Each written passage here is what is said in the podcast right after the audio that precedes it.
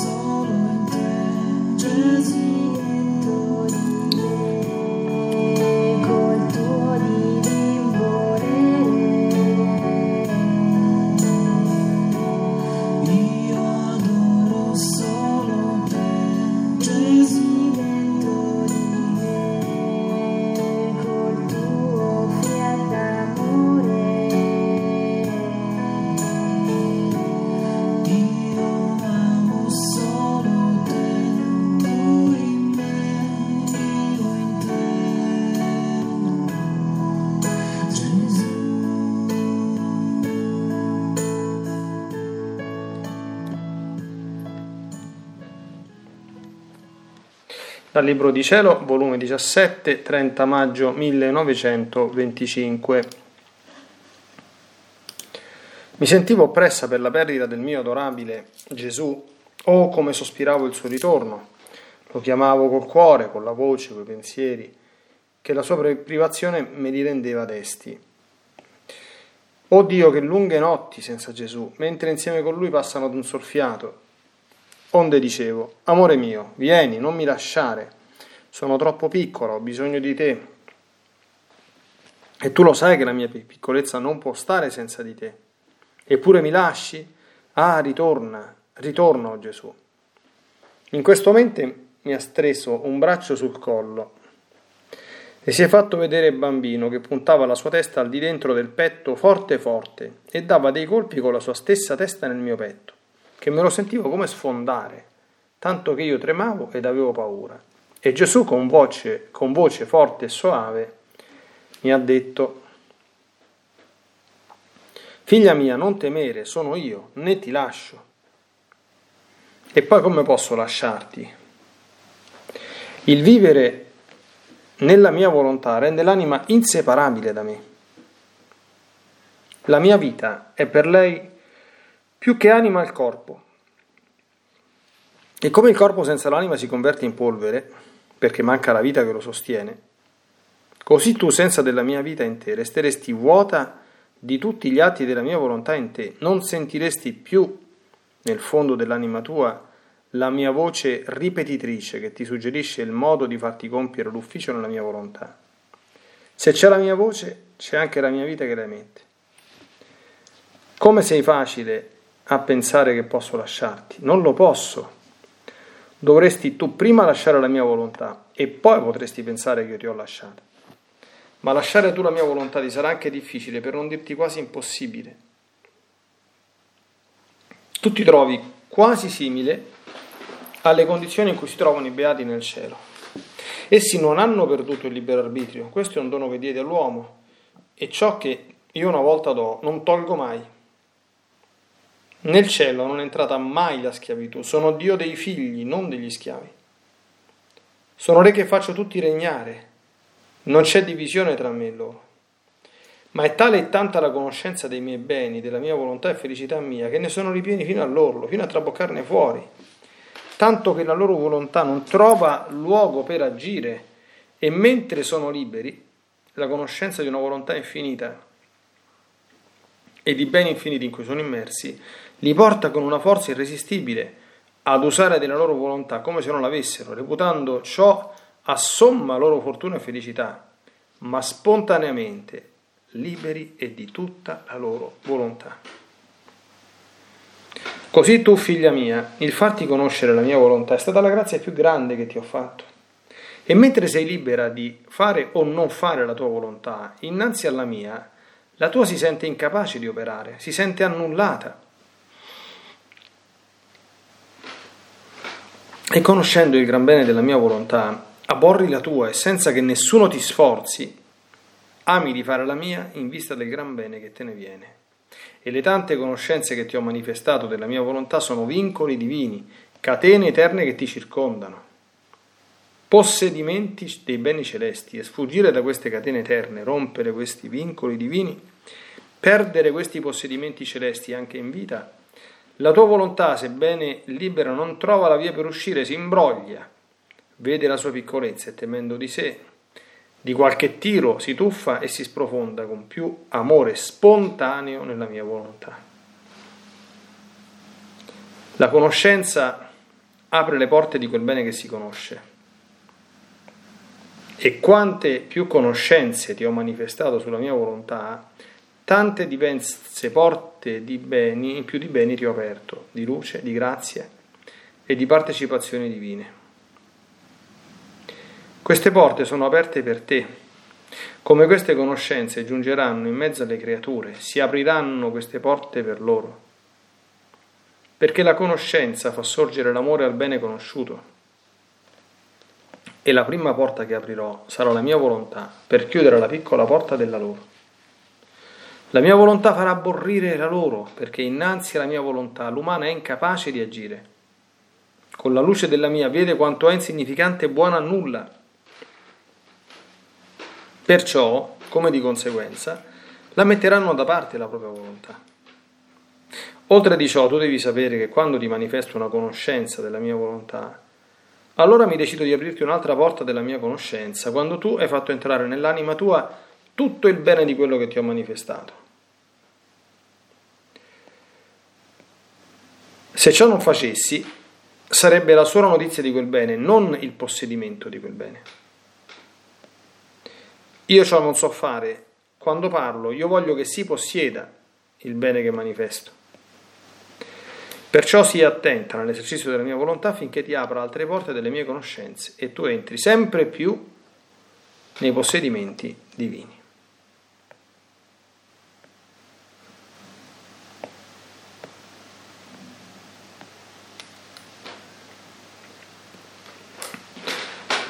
Bene, qui oggi Gesù riprende dei concetti, a mio modestissimo avviso, più che fondamentali per comprendere cos'è la vita nella divina volontà,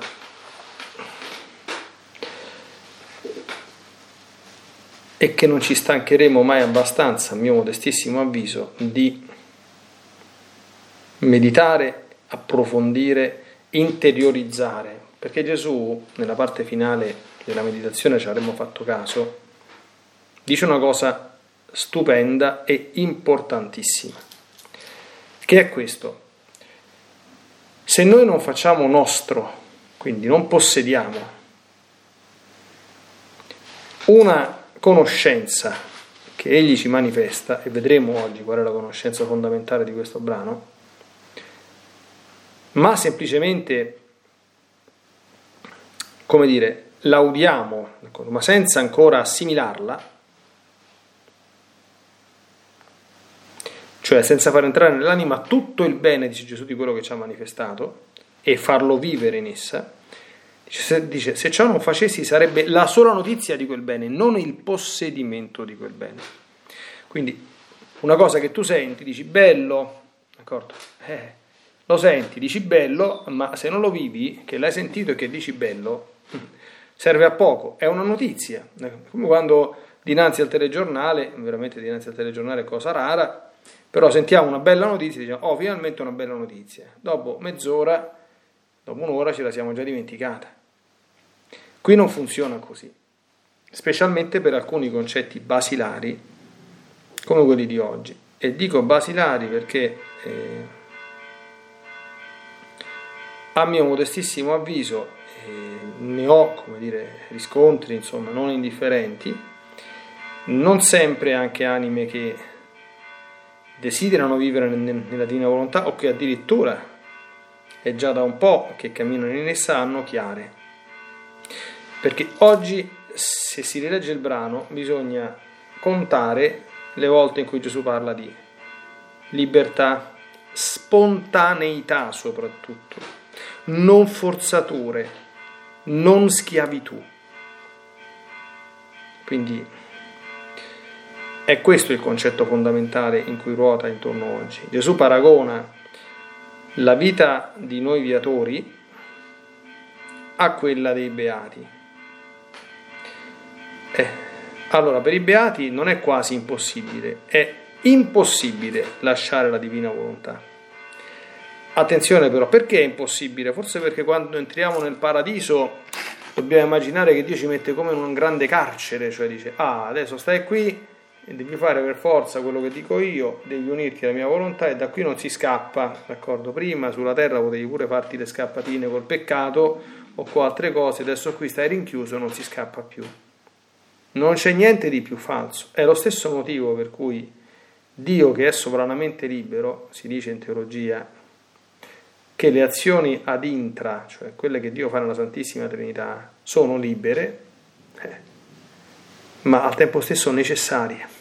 Cioè perché quello che Dio fa nella sua vita intratrinitaria, che sono poi le operazioni per mezzo delle quali c'è la generazione eterna del Verbo e l'aspirazione eterna dello Spirito Santo e questo vortice di amore infinito tra i tre, si dice in teologia che sono libere e necessarie. Per noi libere e necessarie sono una contraddizione in termini, perché se io sono necessitato a fare una cosa non sono libero, perché devo fare per forza quella, non posso fare altro. Eh, ma in Dio non c'è alcuna opposizione. Perché dire che è libero vuol dire che in quello che Dio fa non è soggetto a costrizione alcuna. Dire che è una cosa necessaria dipende semplicemente dal fatto che ciò che Dio fa è perfettissimo.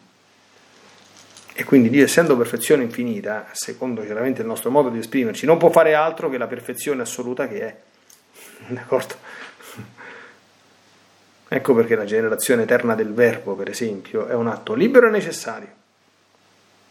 Cioè è un atto, come dire, di sovrana libertà del padre che genera da se stesso un altro se stesso, ma al tempo stesso è necessario, perché il padre per essere padre non potrebbe non generare ab eterno il verbo, altrimenti non sarebbe padre.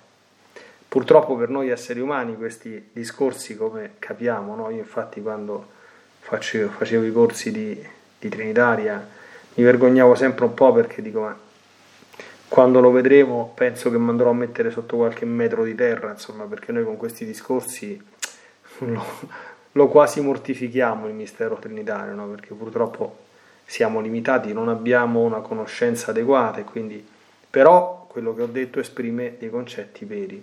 Allora, che succede con i beati in paradiso? I beati in paradiso cioè sono fusi con la divina volontà, soprattutto quello che conoscono e quello, che comprendono, è che lì c'è una gioia e una felicità talmente grande, talmente eh, rinnovata, talmente continua, talmente infinita, talmente statica, cioè fino a traboccarne fuori, dice Gesù, che il beato dice ma che sono matto?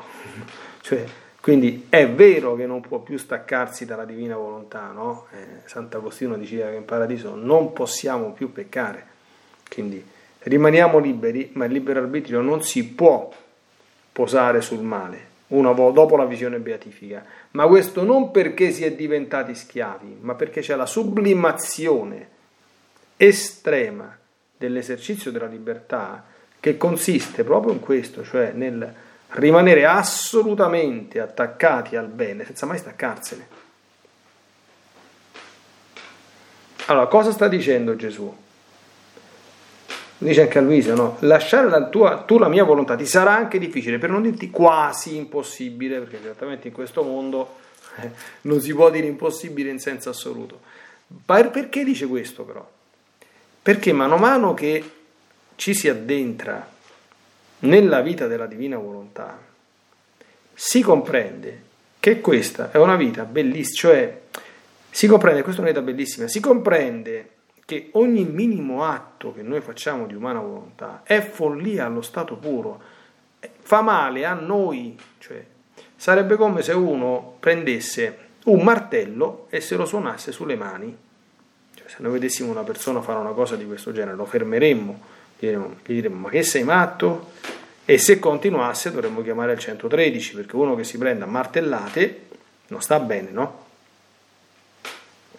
Ma quando noi facciamo un atto di volontà nostra, anche se non ci sembra, altro che martellate, peggio, molto peggio.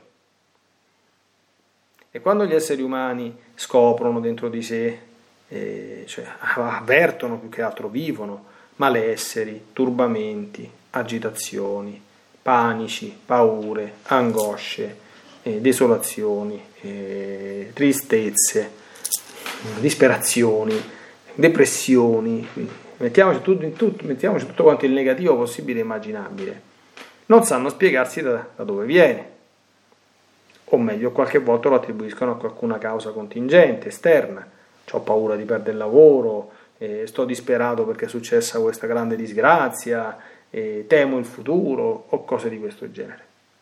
Ma in realtà questi pessimi stati d'animo interiori che sono la causa delle sofferenze più grandi per gli uomini, eh, perché le sofferenze più grandi non sono le sofferenze fisiche, ma sono le sofferenze interiori, sono quelle emotive e quelle spirituali. Penso che non, non sarà difficile insomma rendersene conto, no? Ma questi sono tutti quanti frutti marci della nostra umana volontà. E qui bisogna provare per credere. Provare per credere. Allora che succede? Quanto più un'anima entra in questo mondo, adesso vedremo come, tanto più si rende conto che questo è un mondo divino, questo è un mondo di cielo, per cui comincia ad avere timore di fare la volontà propria, ma non quel timore brutto, quel, timore santo, dice, Signore mio, per favore, preservami, fammi crescere sempre di più, dice, la, la mia volontà farà abborrire la loro perché con la luce della mia vede quanto è insignificante e buono a nulla. Quante volte Gesù dice che per entrare in questo mondo bisogna bandire, mettere da parte la nostra volontà? E allora che succede? Che una persona che ascolta dice devo mettere da parte la mia volontà. Ah, ma allora se mi vado ad andare a fare una passeggiata non ci posso andare perché devo mettere da parte la mia volontà, la passeggiata voglio farla io e allora non la posso fare. Ecco, già, che parte questo ragionamento, significa che uno proprio, già, già, ancora non ha proprio capito niente, d'accordo? Non ha proprio capito niente.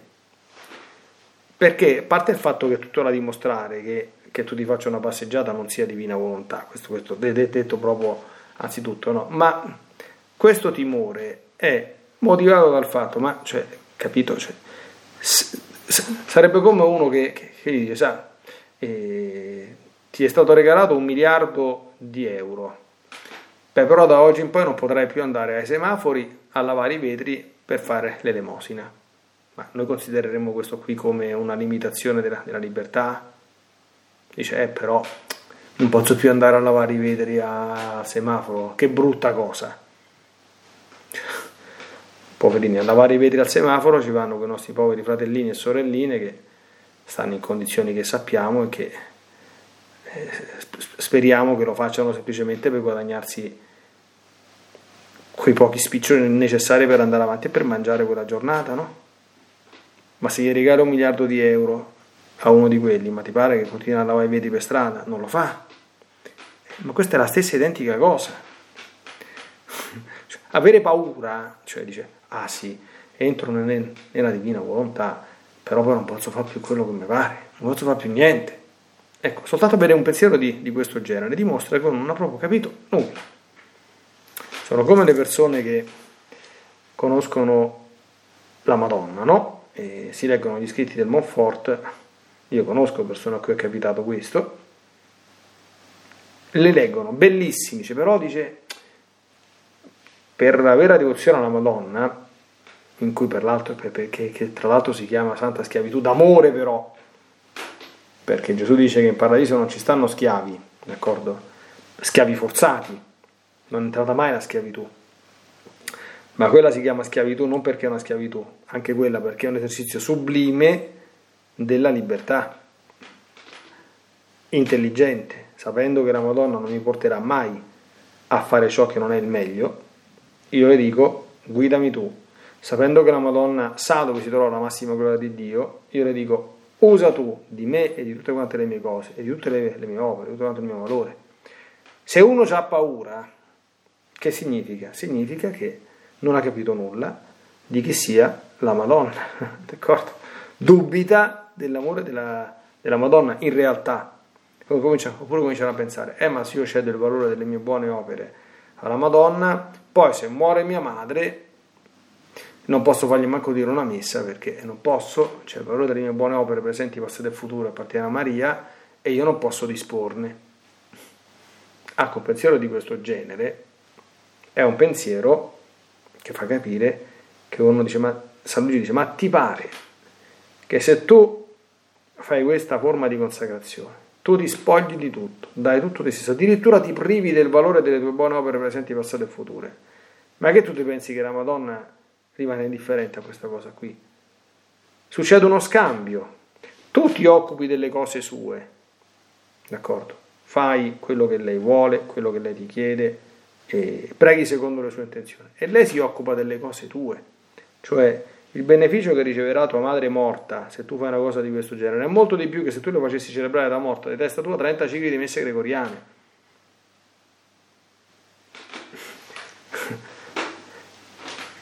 Questo deve essere chiaro, questo qui, perché questo è il senso e il fine profondo. Allora, per questo Gesù non vuole schiavi, non vuole forzati, soprattutto non vuole persone. Allora, allora attenzione, eh, l'esercizio della nostra libertà, del nostro agire senza essere forzati, ma neanche coartati, ma io oserei dire neanche condizionati, è una cosa che si impara. La devi imparare. Dobbiamo imparare a metterci continuamente davanti al Signore, cercare la divina volontà, interrogarci sulla divina volontà, ascoltare chi ci parla nel nostro cuore, imparare a riconoscere i segnali della nostra coscienza. Mi pare di aver detto altre volte, gli uomini vanno sempre cercando chi li imbocca, questo ormai lo sentirete ripetere infinite volte, insomma, perché è diventato un po' un pallino, ma un pallino ah, come dire, che poggia sull'esperienza vissuta. Non soltanto che, che chi li imbocca, altre volte chi come dire, eh, di, di, diventa il suo come dire, mentore, cioè che dice tutto quello che deve fare, tutto. Meglio ancora se mi dice tutto quello che devo fare a nome dell'Altissimo. Allora, cerchiamo i mistici, cerchiamo la rivelazione privata X, l'apparizione Y e il carismatico Z, attenzione a quello che sto dicendo. È lungi da me andare a disprezzare o a non considerare tutti quanti i doni che il cielo ci fa, che la Madonna ci fa nelle sue apparizioni autentiche. Io ho scritto in libri insomma, su queste cose qui, quindi eh, non sono certamente eh, un razionalista che non crede a queste cose o che le vuole sottovalutare o disprezzare, lungi da me, si capisca il senso di quello che sto dicendo, no? E gli uomini vanno sempre cercando, come dire, qualcuno che gli dice Devi fare, devi, devi, fare, devi fare così. Un sacerdote sa quante volte sente dire, padre che devo fare, padre che devo fare, padre che devo fare, padre che devo fare, padre che devo fare. D'accordo? Non è che non ti, vorrò, non, non ti voglio dire quello, quello, che devi fare, ma quello che devi, che, che devi fare. D'accordo? Se tu mi poni una questione morale di dieci comandamenti, è certo che te lo dico quello, quello che devi fare, perché i dieci comandamenti sono fatto manifesto. Se tu mi dici, padre, e posso avere rapporti prematrimoniali, la risposta è no, d'accordo? Perché c'è il sesto comandamento. Questa non è una cosa, ma eh, su altre questioni, certamente non è semplicemente no, perché se io mi accorgo che tu non hai capito questa cosa, quindi non l'hai fatta tua, come dice Gesù, non l'hai interiorizzata, non hai capito che non avere rapporti prematrimoniali non è dice mamma mia, non posso avere rapporti prematrimoniali, e come faremo? E che sofferenza, e di quale cose grande mi devo privare? No, no, no, e che brutta la legge di Dio, allora mi faccio musulmano, cioè, capito? se tu stai a questi livelli, vuol dire che non hai capito niente. Anche qua, io di queste cose ne parlavo in passato, quando cercavo con le lezioni sui dieci comandamenti di far capire, dico, figlio mio, ma tu pensi che al nostro Signore gliene importa nulla se tu hai rapporti prematrimoniali oppure no? A lui gli cambia qualcosa? O forse è un concorrente della tua felicità, come del resto insinuò il serpente ad Adamo ed Eva, Ah, Dio non morirete affatto, anzi lui sa che diventerete come lui, conoscendo il bene e il male, e questo ve lo vuole precludere. Pensi questo dell'Altissimo? Cioè tu pensi che ti va a togliere una cosa tanto bella, perché? Perché te fa soffrire. E questo sarebbe Dio. Uno che ti vuole fare soffrire. A me questo più che Dio mi sembra una rappresentazione di Satana. Allora se tu pensi questo di Dio, lo sai che c'è una immagine, ti sei fatto un'immagine satanica di Dio? Guardate questa è la verità, eh? Se tu pensi che Dio attraverso i comandamenti ti vuole, come dire, costringere, ti vuole limitare, ti vuole coartare, ti vuole togliere i piaceri, togliere la possibilità di essere felice, e questo è quello, esattamente quello là che fa il diavolo, questo qui. Allora, in che razza di Dio credi? Questa è la domanda fondamentale, no? Allora, la vita della Madonna com'era? Certamente è stata una vita super crocifissa, questo l'abbiamo sempre detto. La croce è presente nella nostra vita, in quella di Gesù, in quella di Maria, a causa del peccato, che rimane comunque nel mondo e che deve essere distrutto. Come la fabbrica del male è il peccato, eh, quando tu fabbrichi qualcosa di, di brutto, poi deve essere distrutta quella cosa deve essere rasa al suolo, perché se qualcuno non, non la distrugge, continuerà a fare, de, a fare del male. E il, il, distruttore del peccato è la croce, è la sofferenza offerta per amore e con amore. Non ci sono altri, altri sistemi. Una volta che il, il peccato è stato generato e ha innescato la sua produttività del male, se lo vuoi fermare ci vuole qualcuno che soffra, se ne prenda su di sé il male generato, si faccia fare male da quel male, accetti di soffrirlo e lo offra con amore al Signore, quel male sarà distrutto. Questo è quello che ci testimonia la croce di Gesù, questo è quello che ha fatto Gesù sulla terra. Ma attenzione, insieme ad una vita super crocifissa, ma la vita della Madonna era una vita felice o non felice? Tutto qui. Noi ci immaginiamo la Madonna come una creatura triste, moggia moggia, che cammina a testa china, eh, che sta sempre a lamentarsi, che dice mamma mia, che brutta vita, che, che... è così? Ce la immaginiamo così? Insomma, nel Magnificat lei ha detto d'ora in poi tutte quante le generazioni mi chiameranno beata, il mio spirito esulta in Dio mio Salvatore. Quindi non, non mi sembra il Magnificat il canto di una persona triste, depressa, angosciata, curva, eh, piagnucolona, ecco. Eh, ha fatto. E la Madonna come è vissuta? La Madonna non ha conosciuto neanche un atto proprio di volontà sua, mai. Com'è la Madonna adesso in cielo?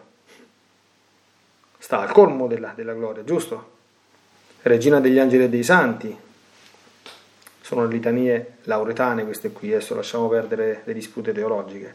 Quindi vuol dire che è al di sopra degli angeli e dei santi quanta gloria c'ha la Madonna, quanto gode di Dio, quanto gode di tutti quanti i beni accidentali preparati da Dio in paradiso a riempire ancora di più di felicità e beati, come se non bastasse la gloria essenziale, che basta, ma nel paradiso Dio strafà, cioè Dio è un Signore, Dio non, non ti dà qualche cosa, Dio ti riempie di beni, ti riempie fino a farne traboccare, dice, che non, dice Gesù, non c'è più posto, dice Dice, è, è, tale e tanta la conoscenza dei miei beni, dei beati, della mia volontà e felicità mia, che ne sono liberi fino all'orno, fino a traboccarne fuori.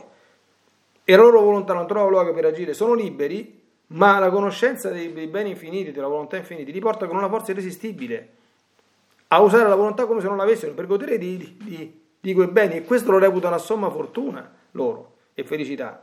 Ma tutto questo avviene nella spontaneità e nella libertà assoluta della loro volontà.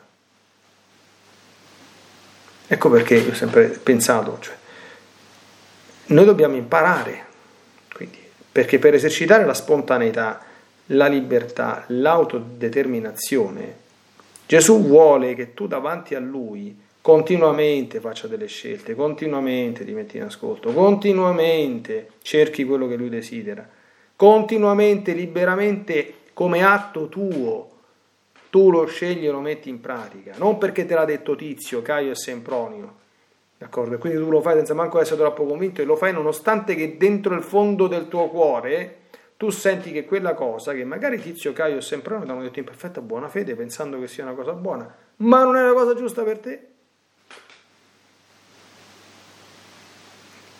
E se tu fai quello che ti ha detto Tizio, Caio e Sempronio, nonostante queste riserve interiori che senti, Vedrai quando ti trovi davanti al Signore, il nostro Signore che ti dirà, fratello mio, figlio mio, figlia mia, perché hai fatto quella cosa, pur che te l'ha detta Tizio Caio e Sempronio, quando io dentro il cuore ti dicevo, mm, ti ho messo quel dubbio, ti ho messo quell'inquietudine, ti ho messo quel non stare sereno dinanzi a quella cosa lì. Cosa significava? Che lì non c'era la mia volontà. E non ti puoi andare a coprire dietro un altro, salvo poi, ho detto altre volte, i meccanismi perversi di questa cosa, instilla che se l'altro ti, ha detto la cosa giusta, è, è, santo prima del tempo, cosa falsa e, e adulante. Se ti ha detto la cosa sbagliata, è il diavolo, d'accordo? È la causa della rovina della tua esistenza. Quindi, e guardate che questa è una cosa molto, molto, molto diffusa tra gli esseri umani, per cui penso che, come Gesù dice, l'assimilazione di queste conoscenze di oggi, ecco, soprattutto l'importanza capitale della libertà, della spontaneità, del non fare le cose perché ti forza nessuno, tu le cose le devi fare liberamente, perché le vuoi fare, perché hai capito che sono cose buone e te le tieni e le difendi quando c'è questo processo dinanzi a tutto e a tutti, quello che pensano gli altri te ne importa niente. Se tu in coscienza sei moralmente certo, certo dobbiamo essere sempre umili perché potremmo anche sbagliarci, di stare facendo quello che Dio vuole. Sempre aperti a dire, oh Signore, se avessi capito male, per carità, sempre in ascolto, ma sempre in ascolto di te, anche attraverso gli strumenti di cui ti servi, ma il mio ascolto è sempre rivolto a te. Chiediamo davvero al Signore adesso in questo tempo di pausa, di silenzio, lo faremo anche nella piccola preghiera conclusiva che ci faccia comprendere e scendere bene queste cose e soprattutto ce le faccia vivere, eh? che non si tratti ecco, di un sentito dire, di una notizia di un bene, ma che questo bene possiamo realmente possederlo.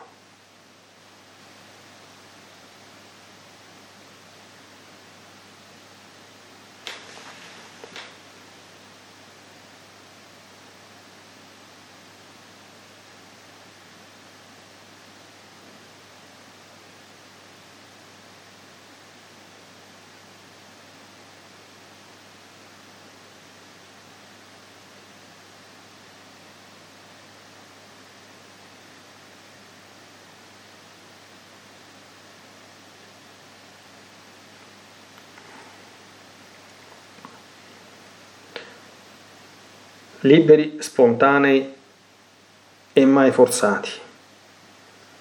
E per questo, Santa Vergine Maria, ecco, proiettati verso la pienezza della felicità anticipata in questo mondo.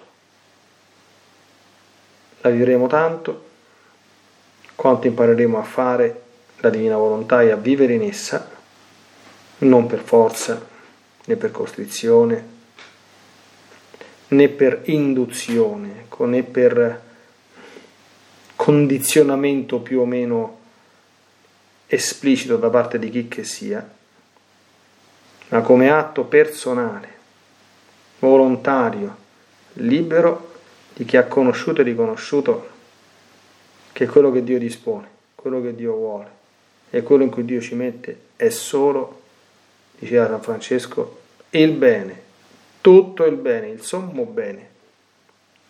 Per cui è saggezza aderirvi e prenderlo in tutto, follia, pura follia e stoltezza da esso abbandonarsi. Come dice Gesù, che queste non siano semplici notizie di bene che tra dieci minuti dobbiamo dimenticare, ma possesso stabile, o Santa Vergine Divina Maria, di questo bene che tu pienamente hai posseduto fin dalla tua vita terrena. Nella divina volontà, nel nome del Padre, del Figlio e dello Spirito Santo. Amen. Ti benedico per aiutarti, ti benedico per difenderti, ti benedico per perdonarti, ti benedico per liberarti da ogni male, ti benedico per consolarti, ti benedico per farti santo, ti benedico dunque nella divina volontà, nel nome del Padre, del Figlio e dello Spirito Santo. Amen. Fiat Ave Maria. It is Ryan here, and I have a question for you. What do you do when you win? Like, are you a fist pumper? a woohooer, a hand clapper, a high fiver. I kind of like the high five, but if you want to hone in on those winning moves, check out Chumba Casino. At ChumbaCasino.com, choose from hundreds of social casino style games for your chance to redeem serious cash prizes. There are new game releases weekly, plus free daily bonuses. So don't wait. Start having the most fun ever at ChumbaCasino.com. No purchase necessary. VGW. Void were prohibited by law. See terms and conditions. 18 plus.